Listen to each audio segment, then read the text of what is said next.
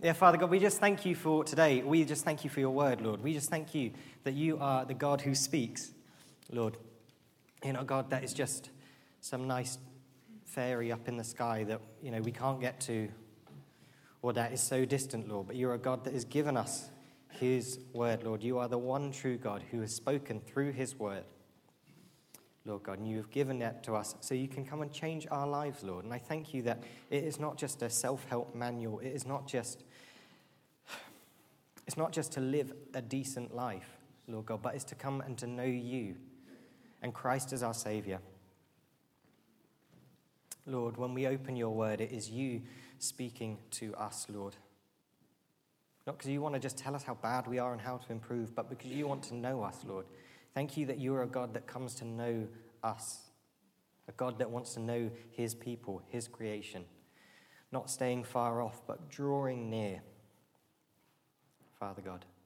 And I pray that today, Lord, as we open your word, Lord, as we think about what the glory of God is, what is your glory, I pray that you would just show us, Lord. Father God, I pray that you would help us to understand, Lord. I pray that you would help us to see how we can live lives demonstrating your goodness, your glory, living lives demonstrating who you are.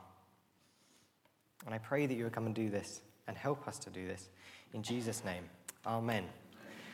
Fantastic. We are going to be looking at 1 Corinthians chapter 10 today, starting in verse 23. So let's turn there in our Bibles. And remember, if you don't know where 1 Corinthians is, it is in the contents page. Don't feel ashamed to use the contents page, it's there for a reason. So get down to 1 Corinthians, and then we're going to go chapter 10. So you're going to flick through to the big 10, uh, and then down to the little number 23. So that's where we are today. And we're going to go through till chapter 11, verse 1.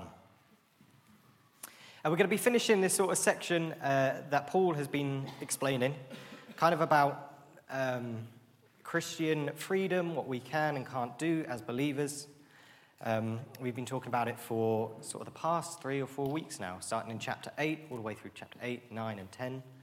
Um, yes, and these are sort of, uh, yeah, sort of our Christian freedoms. A lot of what Paul is talking about is food. What food can we eat? What food can we not eat? Why is that important? And it's important to look at sort of these things because it helps us to understand um, actually how do we live lives for God well.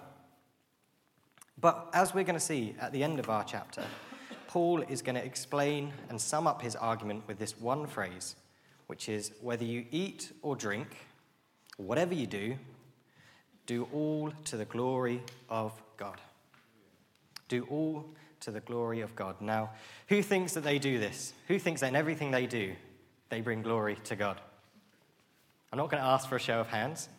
Because um, if someone raises a hand, they'll probably be lying. And is that glorifying God? Probably not. I mean, it's not a probably, it's definitely not. Don't go away thinking Rory thinks it's okay to lie. It's not true. Um, but we're going to unpack that a bit because it is kind of a big, scary phrase when you think of do all things to the glory of God and you look at your own life and you think, oh my goodness, I definitely don't measure up to that. I definitely don't do that. Um, but we're going to look at what that means and why Paul is talking about it. Actually, what that looks like. Um, yeah, so we're going to look at what is that glory of God? What does it mean to do all things and what it actually looks like in our life. And the most important thing that we're going to see probably at the end is seeing that is Christ is the one who did all things to the glory of God. And it's Christ who demonstrated God's glory and his goodness in laying down his life. And it's why we are following him. He is the one that we follow, he is the one that we look to in order to know how to do this. So, I'm going to read the passage and then we're going to get stuck into it. So, starting in verse, uh, chapter 10, verse 23, it says, All things are lawful, but not all things are helpful. All things are lawful, but not all things build up. Let no one seek his own good, but the good of his neighbor. Eat whatever is sold in the meat market without raising any questions on the ground of conscience for the earth is the Lord and the fullness thereof. If one of the unbelievers invites you to dinner and you are disposed to go, Eat whatever is set before you without raising any questions on the ground of conscience. But if someone says to you, This has been offered in sacrifice, then do not eat it, for the sake of the one who informed you, and for the sake of conscience, their conscience. I do not mean your conscience, but his. For why should my liberty be determined by someone else's conscience? If I partake with thankfulness, why am I denounced because of that which I gave thanks? So whether you eat or drink, or whatever you do, do all to the glory of God. Give no offense to Jews or to Greeks or to the church of God, just as I try to please everyone in everything I do, not seeking my own advantage, but that many may be saved. Be imitators of me as I imitate Christ. Yeah, Father God, we just thank you for this passage, Lord, and we thank you that yeah, Father God, you want us to live lives which glorify you and demonstrate your glory and your goodness, Lord. And we thank you, Lord, that even when we feel the pressure to do that, Lord, it is not us and our own strength, but it is the Holy Spirit that gives us strength to do it, Lord. Is the Holy Spirit that does the changing in our life, Lord. I thank you that it's not all just down to us just to be the perfect people, Lord, but it is your Holy Spirit sanctifying us to be more like Christ. And I pray that as we go through this, Lord, that we would remember that as truth, Lord, that we wouldn't just think about this is a list of things I need to do, Lord, but help us to see that it is the Holy Spirit that sanctifies us to be this. In Jesus' name, Amen. So, we're just going to unpack what this phrase, the glory of God, is, because that's kind of the title. What it, um, do all things for the glory of God, or do things to the glory of God. And the glory of God is, is one of those phrases, you've probably heard of it before, you've probably kind of read it, heard people talk about it. It's one of those Christian phrases that often you like, I kind of get a sense of what it means, but it's also kind of vague, and I don't really understand it all too well.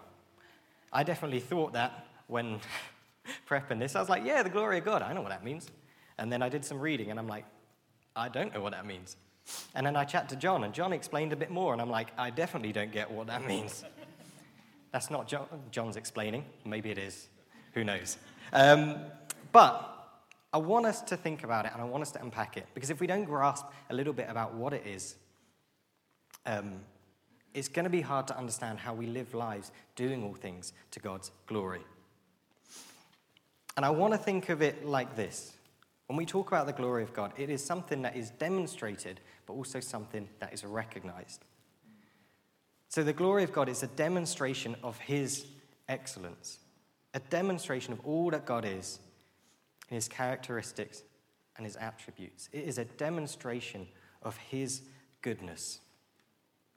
All that God is on display.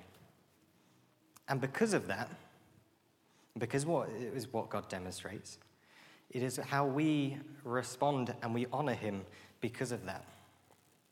We're singing in To God Be the Glory. We think of glory as in like we give praise, we give thanks.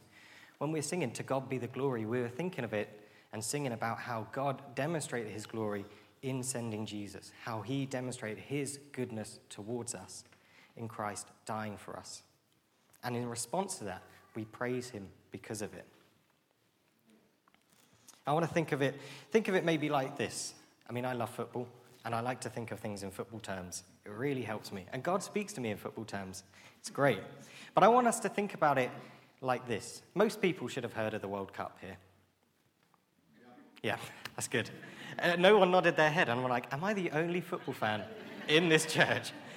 But when, uh, when Argentina won the World Cup um, last year, they lifted up a trophy. They had this big gold trophy. And the trophy was the glorious thing. But it was the trophy was a demonstration of all that they were as a team.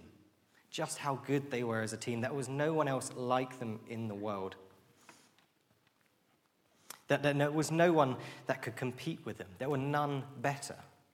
And so, even though the trophy was just a big gold trophy, it didn't just say, look, here's a lump of gold, but it was a demonstration of all that the team stood for, all that the team was.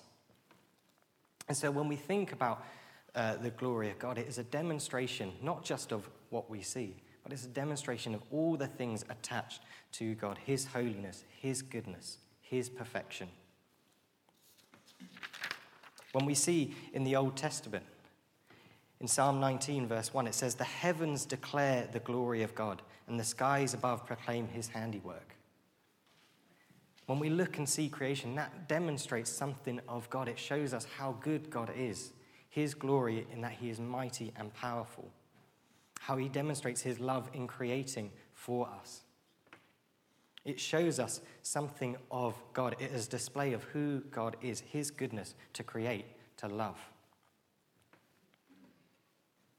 And when we look in the New Testament, the New Testament, John says this in John 1, verse 14. He says, The Word, being Jesus, became flesh and dwelt among us, and we have seen his glory glory as the only Son from the Father, full of grace and truth. For in him the fullness of God was pleased to dwell.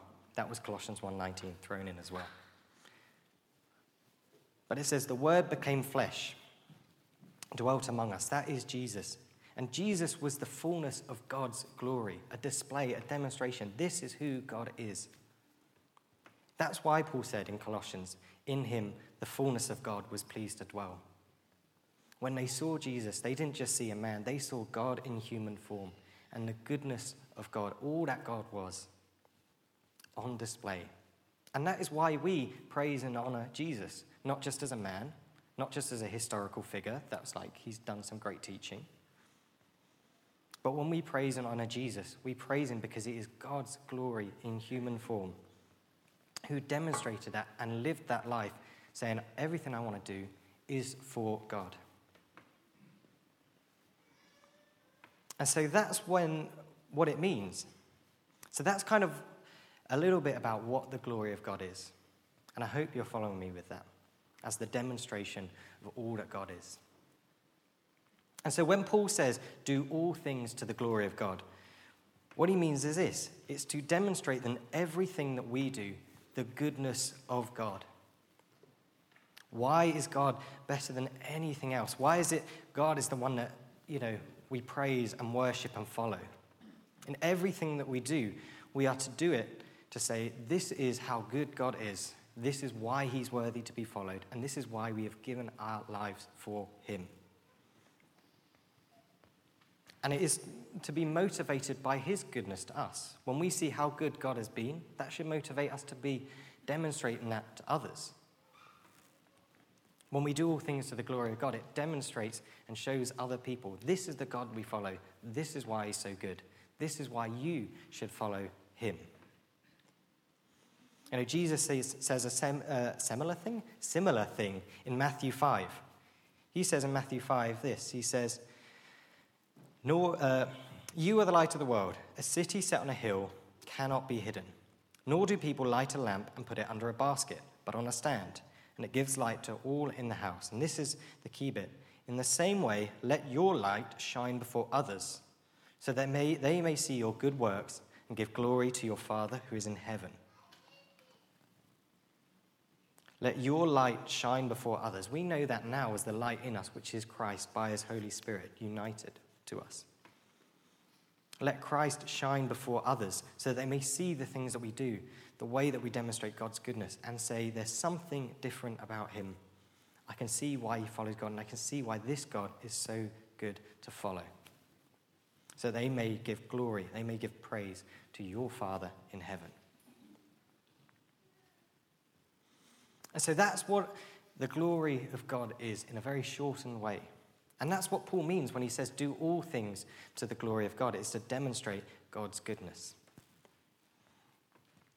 And why is Paul saying this? Why is he saying this to the Corinthians at this time?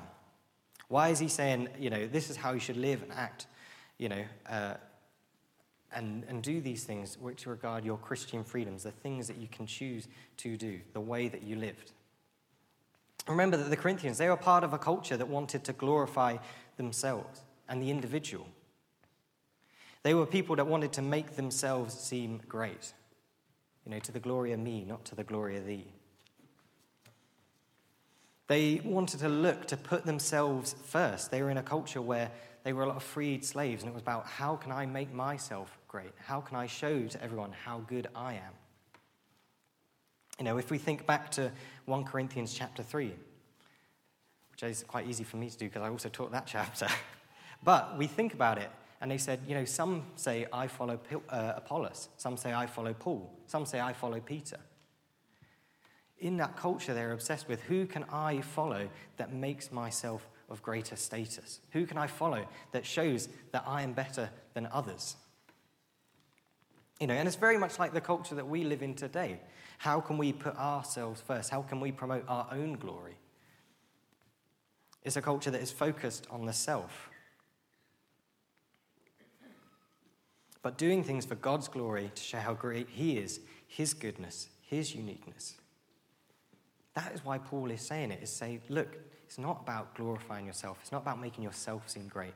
But it's about following God, showing how great He is. That's how they're going to stand out in the culture.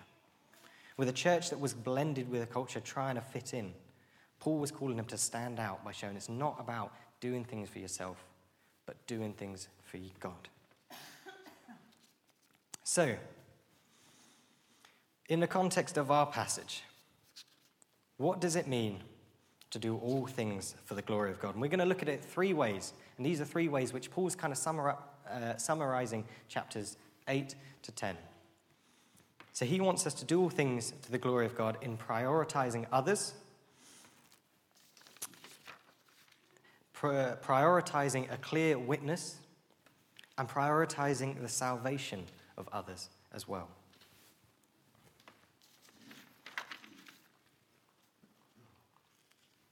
So let's look at the first one. Verses 23 to verses 24. Paul says this All things are lawful, but not all things are helpful. All things are lawful, but not all things build up. Let no one seek his own good but the good of his neighbor.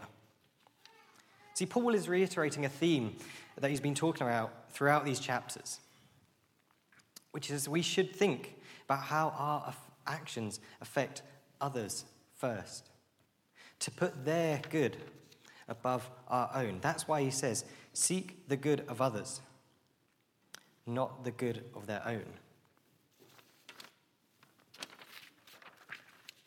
you know, Paul's focused a lot about discussing what freedoms uh, the Corinthians have. You know, and it's helpful to really get stuck into that. What can they do? What can they not do? What is glorifying to God? What is not glorifying to God? But I think sometimes when we hear that phrase Christian freedoms, we just get wrapped up in what does this mean for me? What does it mean I can do? What does it mean I can get away with? What does this mean that my life looks like? How does my life get better? But Paul's saying that's not the important thing. We don't want to get wrapped up when we talk about what can we do. But Paul's saying the most glorifying thing is to think about how does what I do affect others? How does it build up those around me? That should be our priority. That should be our first thought. Not about how can I make my life good and comfortable, or how can I just make my life the best it can be. But we're demonstrating God's goodness by saying, okay, I'm willing to let go of certain things in order to serve others. And I think back to chapter 8, which John taught on. Chapter 8, verse 13, Paul says, Therefore, if food makes my brother stumble, I will never eat meat, lest I make my brother stumble. Paul's saying it's okay to eat meat, but if it means eating meat is going to cause someone else to struggle, the things I do causes someone else to be torn down rather than built up, I'm willing to let go of that because the priority is relationship, is fellowship, it's building the church, not building myself. Paul says a similar thing in Galatians 5 13 and 14. He says, You are called to freedom, brothers. Only do not use your freedom as an opportunity for the flesh, but through love serve one another. For the whole law is fulfilled in one word you shall love your neighbor as yourself. And it's a hard thing to do. We don't always like to give things up. Who likes to give things up? Not a single hand. Great. It's hard to give things up. We don't always like it. But we give things up because it brings glory to God. It shows His goodness, because it shows Christ's heart for us. Christ, in His freedom, He chose to love us and serve us first. He didn't just give up his freedoms, he gave up his life. He said, I love you first. I want to serve you first. That is why I'm going to go to the cross for you. You know, Jesus himself said, Mark 10 45, it's the servants' church verse. The Son of Man did not come uh, to be served, but to serve and give his life as a ransom for many. And so when we give things up for one another, when we want to prioritize other people first, we're living out what Christ has done for us. Again, loving God, loving neighbor. And when we do that, it shows we're different because when we live in this kind of world which is all about self focus, you know, self glorifying, let's put yourself first, you know, do what you can to get ahead. When we go against the grain of our culture, when the Corinthians go against the grain of their culture, it shows us something different.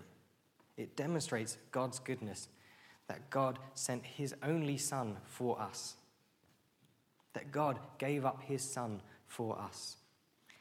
And that because of that, we are willing to give up certain aspects of our lives for those around us. And so that's the first challenge. That's the first thing I want to think about is when we think about what we can and can't do in our lives, is our first thought, how does that benefit others? Or does that just benefit me? It's a hard challenge. Does it just benefit me or does it build up the church?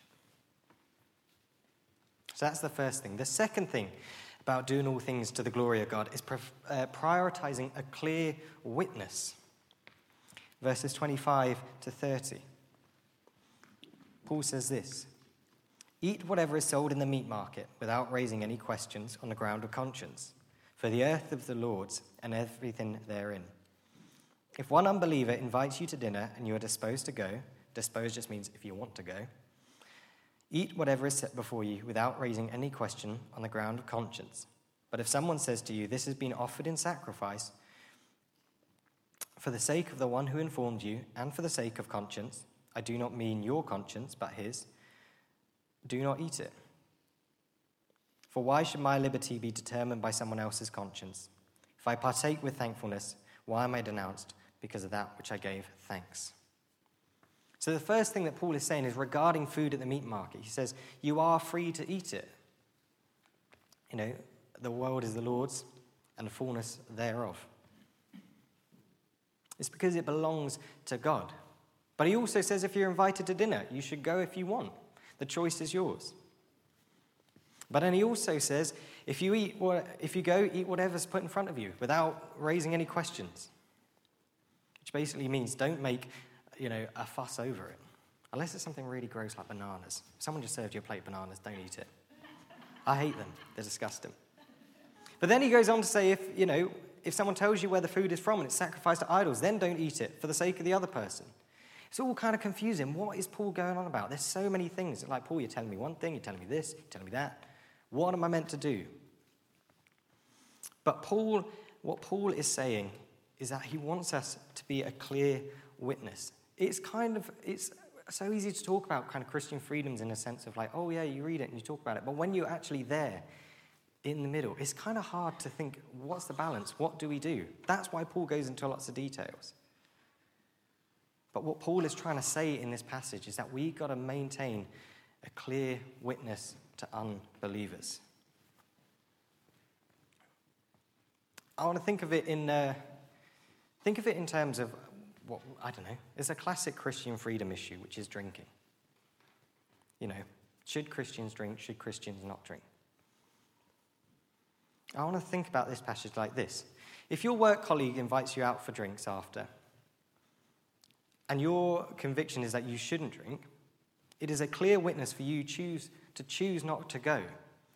It demonstrates that some Christians don't drink and they want to honor what they feel their, uh, their faith is saying first. It is a clear witness. It's better to say, okay, look, I'm a Christian and I don't drink. Um, thanks for the offer but I want to, you know, I want to put my faith first. This is what I feel is right. That's a clear witness. It shows a line of like, look, this is what, you know, I feel is right. But if they invite you out and you go and you get super excited and you're like, yeah, it's going to be such a great evening. But then you get there and you start making it about how you don't drink and how you don't agree with it and, you know, how you think drinking's wrong. And my conviction is, oh, yeah, it's wrong to drink. That's just going to confuse people. If you get super excited about something and you go along to it, and then you get there, and then you start telling them how wrong you think it is, is that going to confuse you?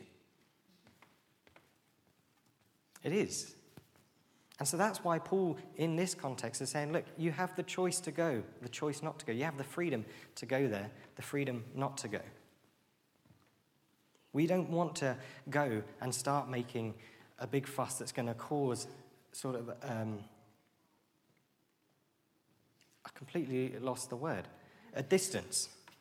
There was a distance in my brain there. A distance between us and the unbeliever.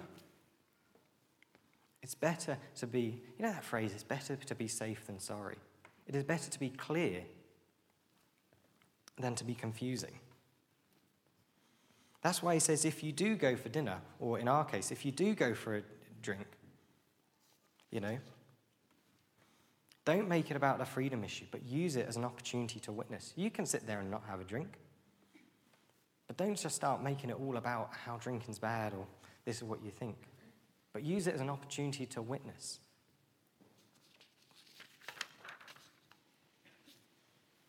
You know, that's why Paul wants us to be clear. And with the bit about the one who informed you, it's like this. If, like, if you're going down to, you know, if you're going down for a drink with your colleagues after work and one of them pulls you aside and they say, hey, look, you know, some of the lads, they really want to go out and they want to get plastered. Like, they want to get smashed. You know? And I don't really know how you feel as a Christian, because I know that sometimes Christians don't really drink, but I'm not really sure where you stand on this. Paul would say it's better to not go. Because even though, you know, you might know in your heart that you're not going there to get drunk, if you still go and say, yeah, that's fine, I won't drink that much, but you go on, that's okay, again, that's an unclear witness. Because those two words, that's fine, it demonstrates to them that you endorse things which Christians don't. You know, you might know in your heart that actually, I'm not going to go there, I'm not going to get really drunk. But if you're there and you're, someone said, like, this is the plan, Stan, and you say, that's fine, I'm going to go along with it, again, that gives them that impression of, well, do Christians say this is okay? Or do Christians say this is not okay? That's why it's better to be uh, to not go. Better to be safe than sorry. Better to provide a clear witness to them. You know, if we want to show God's goodness, we want to, and God's glory, and that there is no one better and no one worth following more, then we have to be clear in the way that we demonstrate that. We have to be clear in saying, okay, these are the things which I know are okay. And these are the things which might confuse those that don't follow Jesus or those that are just still investigating it. How am I going to do something which portrays Christ well and how good God is? Confusing them is not the one.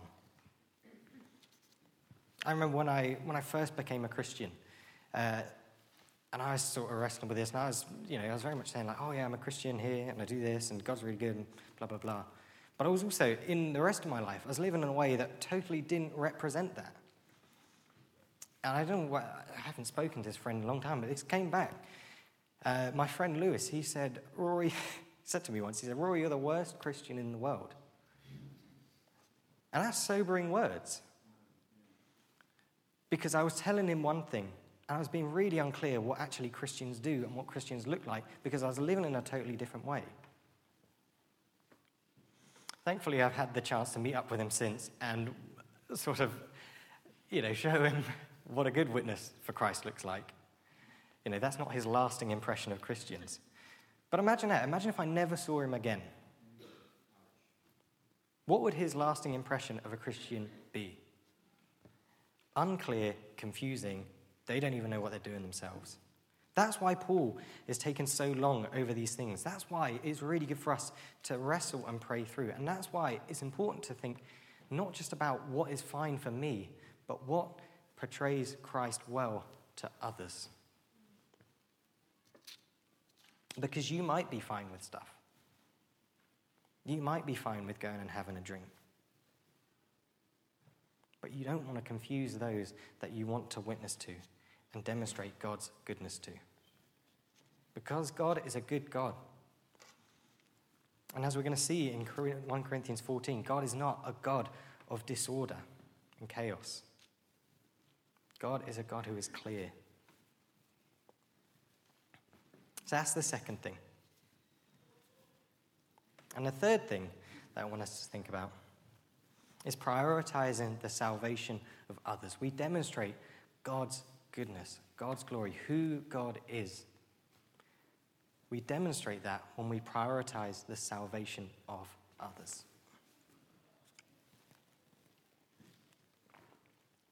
Verse 31 says this So whether you eat or drink, whatever you do, do all things to the glory of God.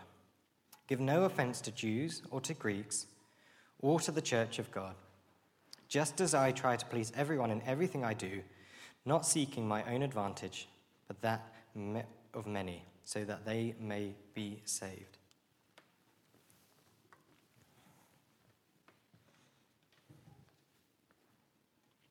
This should be our driving motivator, doing things for God's glory, our response to Him, how good He is. Saying, God, I want to show that and demonstrate that. That's the first and greatest commandment love the Lord your God with your heart, mind, soul, and strength. Showing that I want to love God. And as Jesus says, the second greatest commandment, second commandment, is love your neighbor.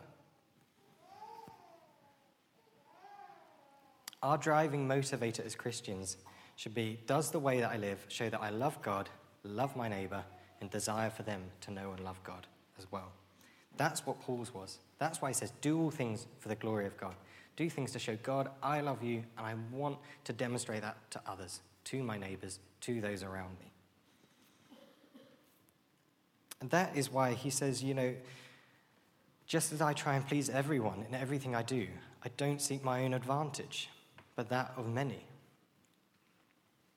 He didn't seek to make his life, this is Paul, he didn't seek to make his life cushy and nice and the best that he can have it for himself. He didn't think to put himself first. But in everything that he did, in all the freedom that he had, in all of his actions he could have chosen to do, he chose to show how good God is and use it to bring people to know God, to demonstrate this is how good God is. He was happy to give things up in his life for the chance of others to be saved? Are we willing to give up those comforts in our lives in order for people to be saved? You know, this could be your, your time, your service. It could be anything. There's so many things which it doesn't, you know, the Bible doesn't really, isn't clear on this is how you should use your time, this is how you should do this, how you should do that. But in those things, when it comes to our time, we should be thinking, when it comes to our actions and the things that we do, we should be thinking, does this demonstrate God's goodness, God's glory? And am I doing this to see people come to know Him as the good God I know? Someone once said to me, they're telling me a bit about their testimony, and they kind of said, if God gave me this life, and I believe it's true that He's really saved me, then this life is not really mine but it is His, and He can use it however He wants. Is this how we view our lives and our freedoms? Are we people that say, God, you've set me free from the law, you've set me free from my sin, and I want to do everything so that other people know that salvation as well?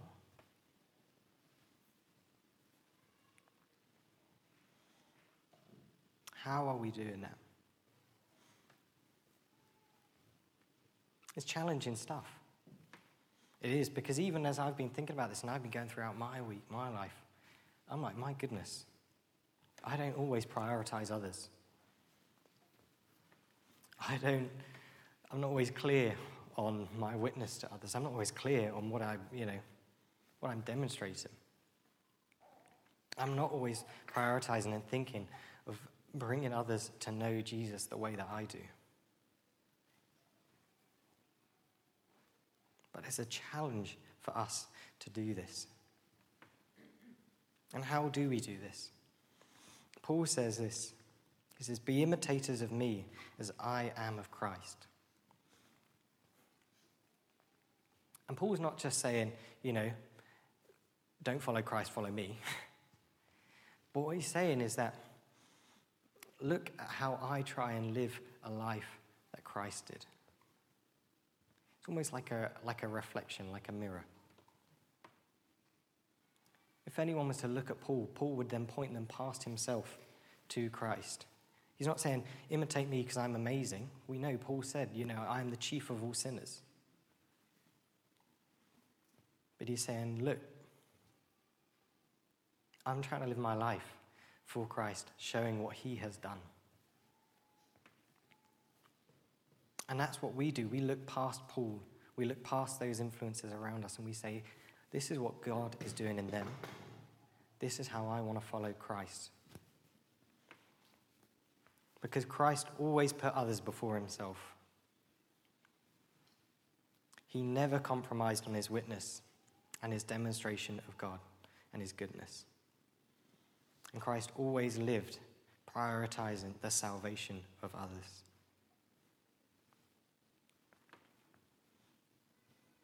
We look to him who demonstrated it to us as he motivates us to demonstrate it to others.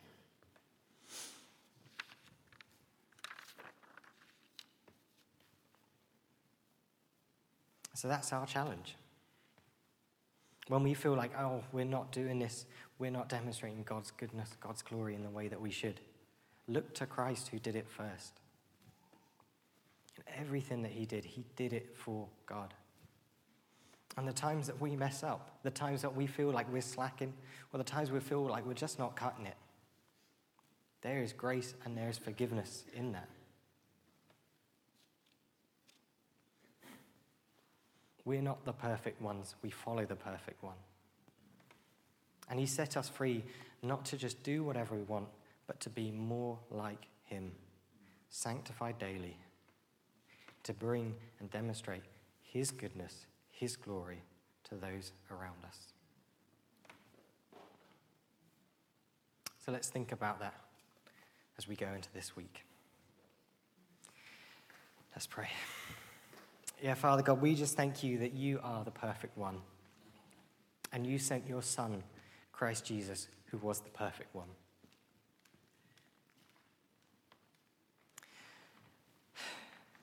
And Lord, we thank you that even when we don't cut it, even then we mess up and we fail all the time. Lord, you forgive us.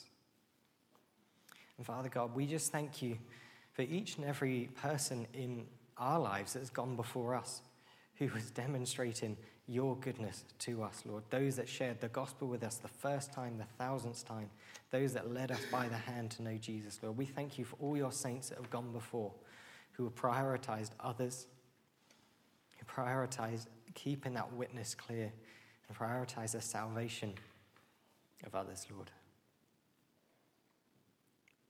And Father God, I pray that as we go out into the world, Lord, and as we look to live our lives, Lord, help us not to think of ourselves and be selfish, Lord, but let us look to you and in everything that we do, do it to demonstrate just how good a God you are because you are a good, good Father. It's who you are. Say, Lord, challenge us, convict us, and comfort us as we head out from this place. In Jesus' name, amen.